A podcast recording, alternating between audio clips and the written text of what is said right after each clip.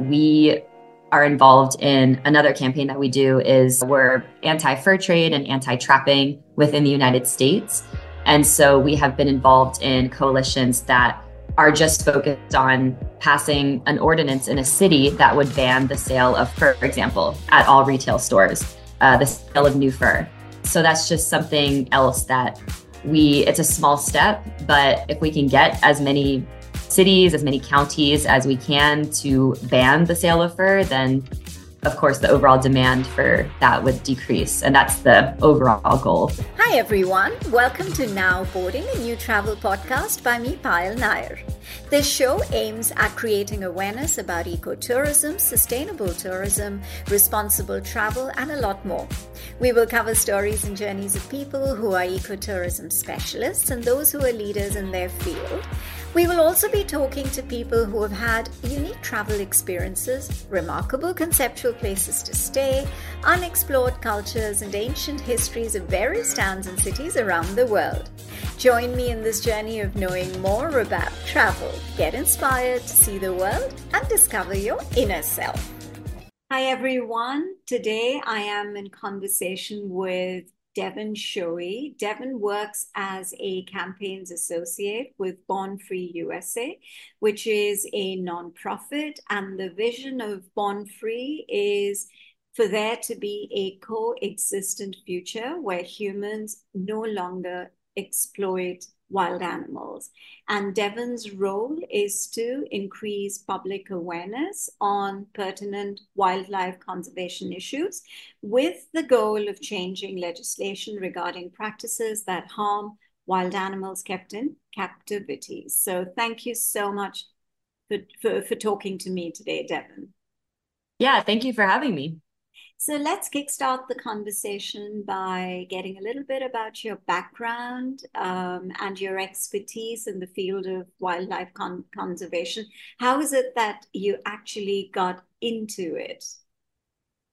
Sure. So I always knew I wanted to work in some capacity with animals. And I initially was interested in individual animal welfare of wild animals in captivity.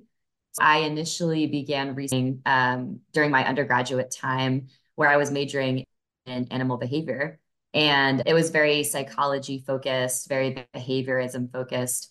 And my first independent research project there was focusing on leopard geckos and whether the presence of environmental enrichment helped reduce the occurrence of stereotypies or the abnormal repetitive behaviors we see wild animals demonstrate when they're under excessive stress or they may be experiencing boredom. So it was really one of the first studies that looked at this in reptiles, um, because reptiles have been largely very ignored from, from the animal welfare discussion in general.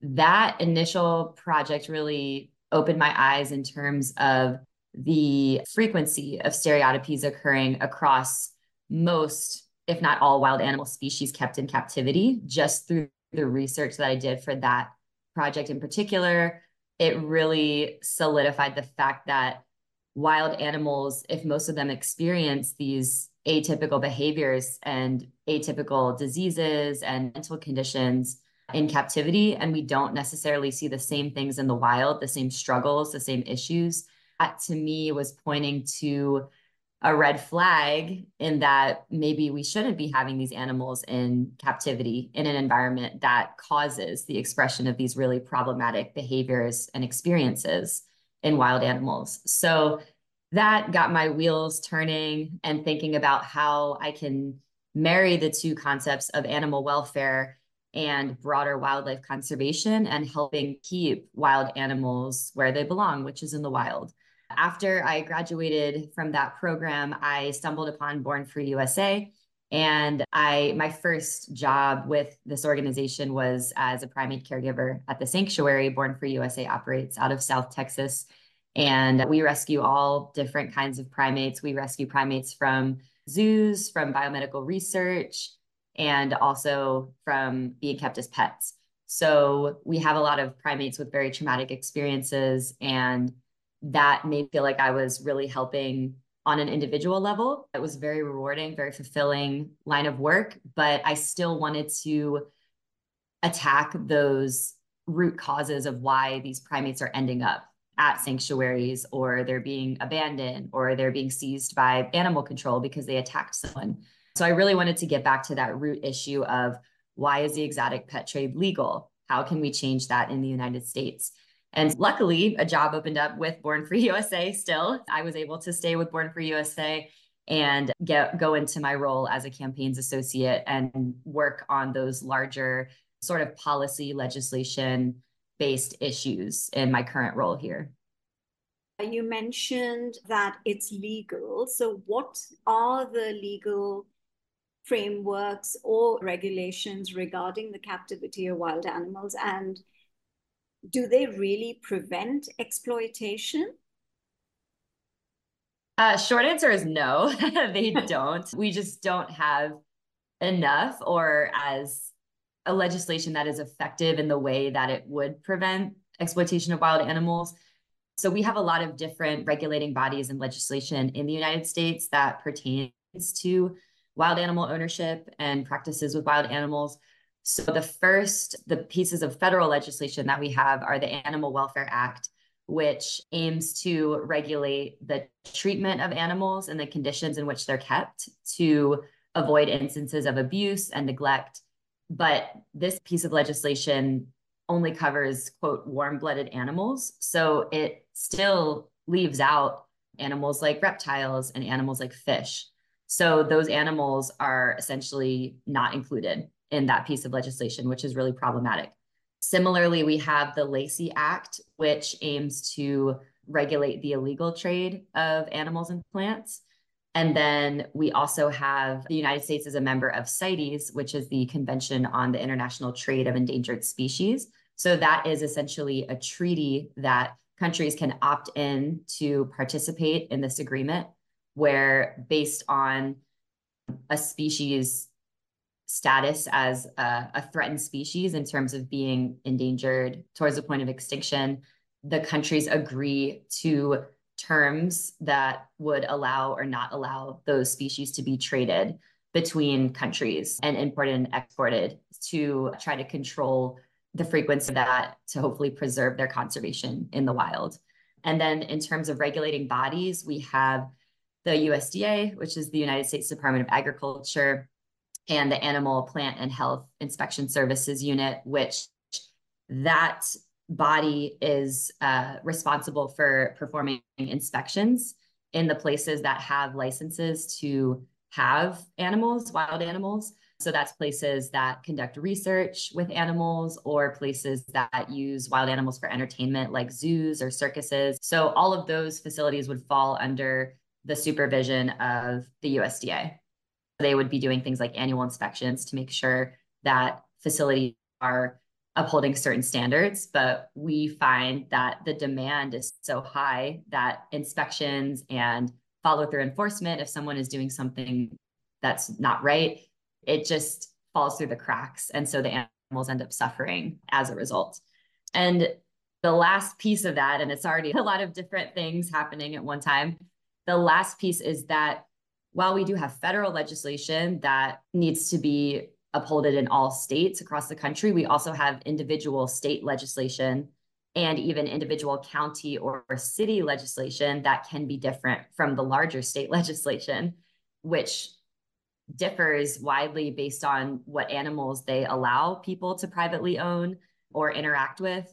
So even within a state, you can have different laws dictating what is or is not allowed with certain animal species or which species. Which may not align with the federal laws. Yeah, in some circumstances, yes. So that's why we at Born Free, we try to campaign as much as we can for federal legislation, because that way we can eliminate the issue of different states having different legislation, which is very problematic. Yeah, that's like a very brief summary of all of the moving parts.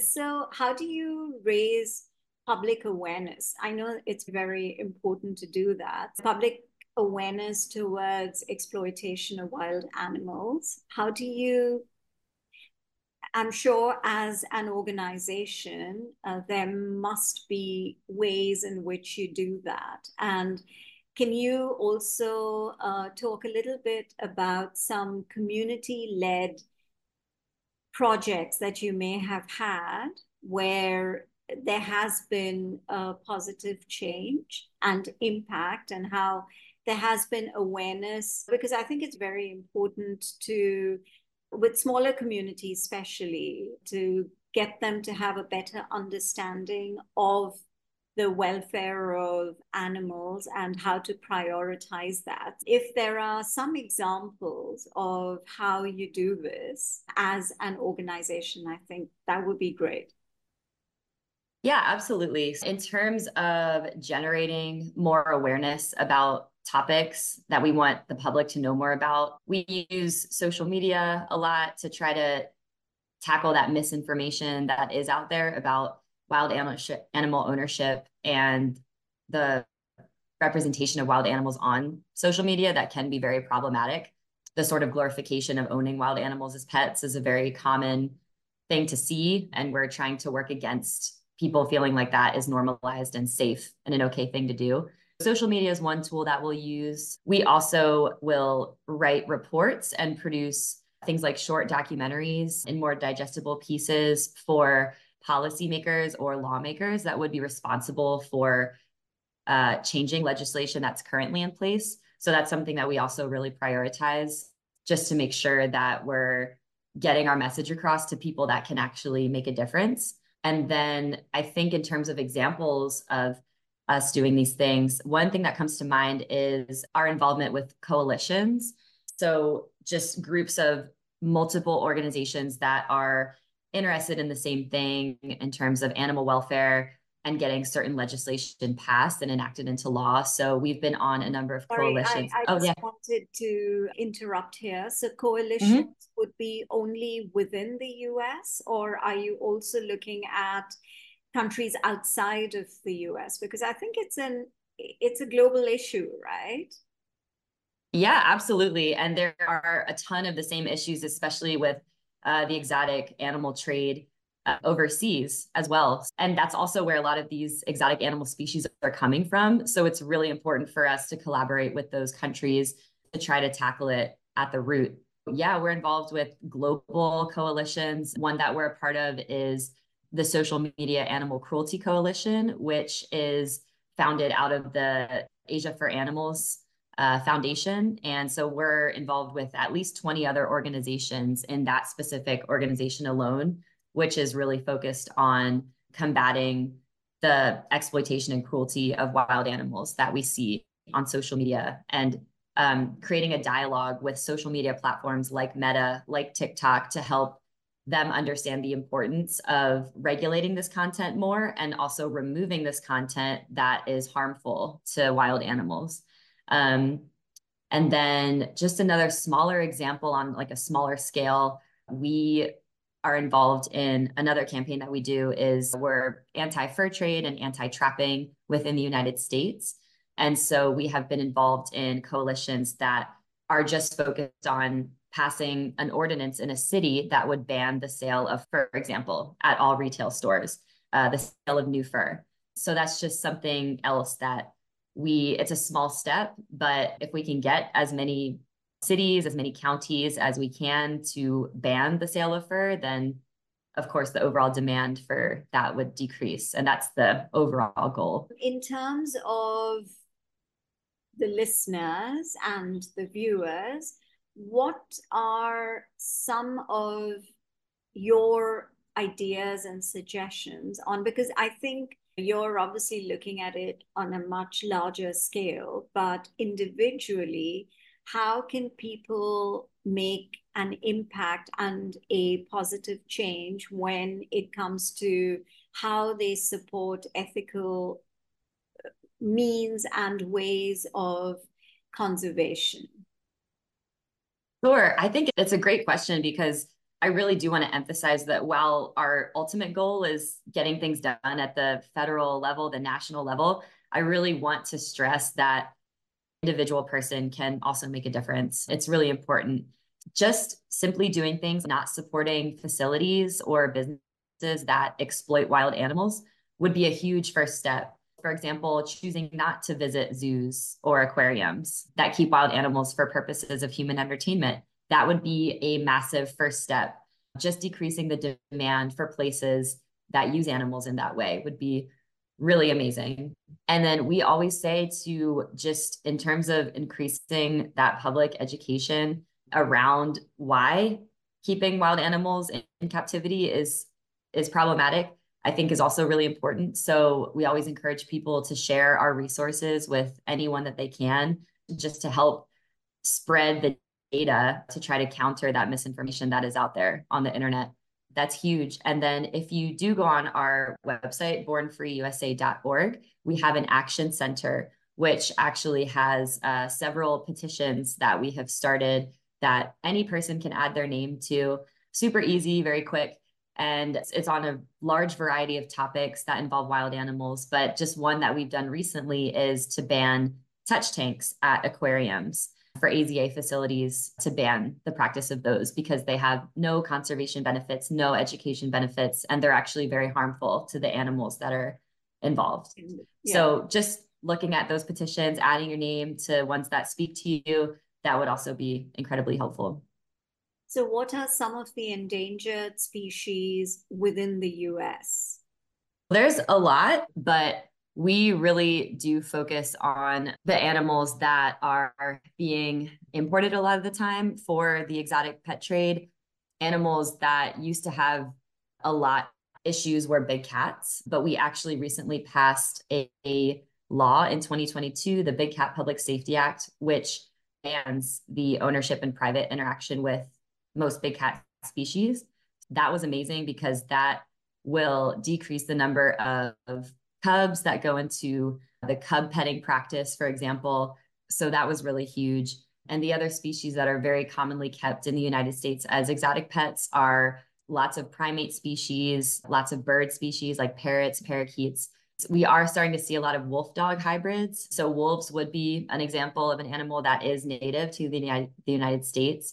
And people are not understanding that if the wild animal is combined with a domestic animal, the domestic dog, they automatically think that animal will be tame, will be some higher level of domesticated, but that's just not the case. That's not really how it works genetically, yeah. um, or behaviorally. Yeah, those would be the main animals that we are seeing, in addition to a lot of reptiles. So we see issues with invasive species like uh, boa constrictors that people import from elsewhere, or they're captively bred in the United States and then sold as pets. And people don't understand how large they get, how financially expensive they get, how much time they take to take care of. So people, we see more and more people are releasing these animals just into their backyard. And in places like Florida, we have self-sustaining and growing populations of animals like boa constrictors, which are outcompeting our native species. So it's really creating problems from pretty much any angle that you look at it. Yeah. So no, I think what Born Free U S A is attempting to do is very, not too many people look at the importance of animal welfare. And it's like you've mentioned, it's a lot of the animals are now exploited for entertainment. And it's such a, it's so common for people to have just like a small aquarium in their home. And you don't realize that. And a lot of people say it's because of fish being very therapeutic, or there are all sorts of reason, reasoning behind it. But how much do they survive in not natural habitat is something which people don't really, so they're more concerned about themselves rather than the well-being of, in, in this case, fish. So you're absolutely right. And I think the more you're able to create public awareness and the more you're able to help, not just the U S, but conversations, as you've mentioned, with other parts of the world as well. For example, in Asia, there's so much wildlife and there's a lot of conservation efforts, which I know I've been talking to a lot of people through my podcast, and it's incredible to see. But then I think the number of people who are passionate about it and who really want to make a difference needs to increase in order for there to be a larger impact. So I think what you're doing is incredible, and I, I really appreciate all your hard work. And thank you so much for having this conversation with me from Austin, Texas. And there is conversations like, I do a lot of interviews where my guests are in different parts of the world, especially in the U S or Europe. And, and it's, it's interesting how the time difference and all of that doesn't really matter, because at the end of the day, what's important is the impact through these conversations. Absolutely. Yes, I really appreciate your time and and all the good work being done by your organization and by you. So thank you so much, Devan. I really enjoyed talking to you. Thank you so much. Same here. And I'll have to re uh, listen to more of your podcasts after thank doing you. This one. I'll have to see who else you've been talking to. Great. Yeah, I've been talking to a lot of um, wildlife conservationists. I've been talking to wildlife photographers. Uh, I talk about sustainability. So there's quite a few interesting conversations, which, yeah, I'd really, um, I'd be happy if you listen to them. And if there's any way in which these conversations can also help you, or you get to know mm-hmm. more people who are involved in this from the yeah, U S, I'm sure. Would be, yeah. would be great. Absolutely. Hope you enjoyed this episode of Now Boarding, a travel podcast. Check out other episodes on Spotify, Apple Podcasts, Google Podcasts, or wherever else you listen to podcasts. And of course, don't forget to share your thoughts with us. Stay tuned for more exciting episodes only on Now Boarding, a travel podcast.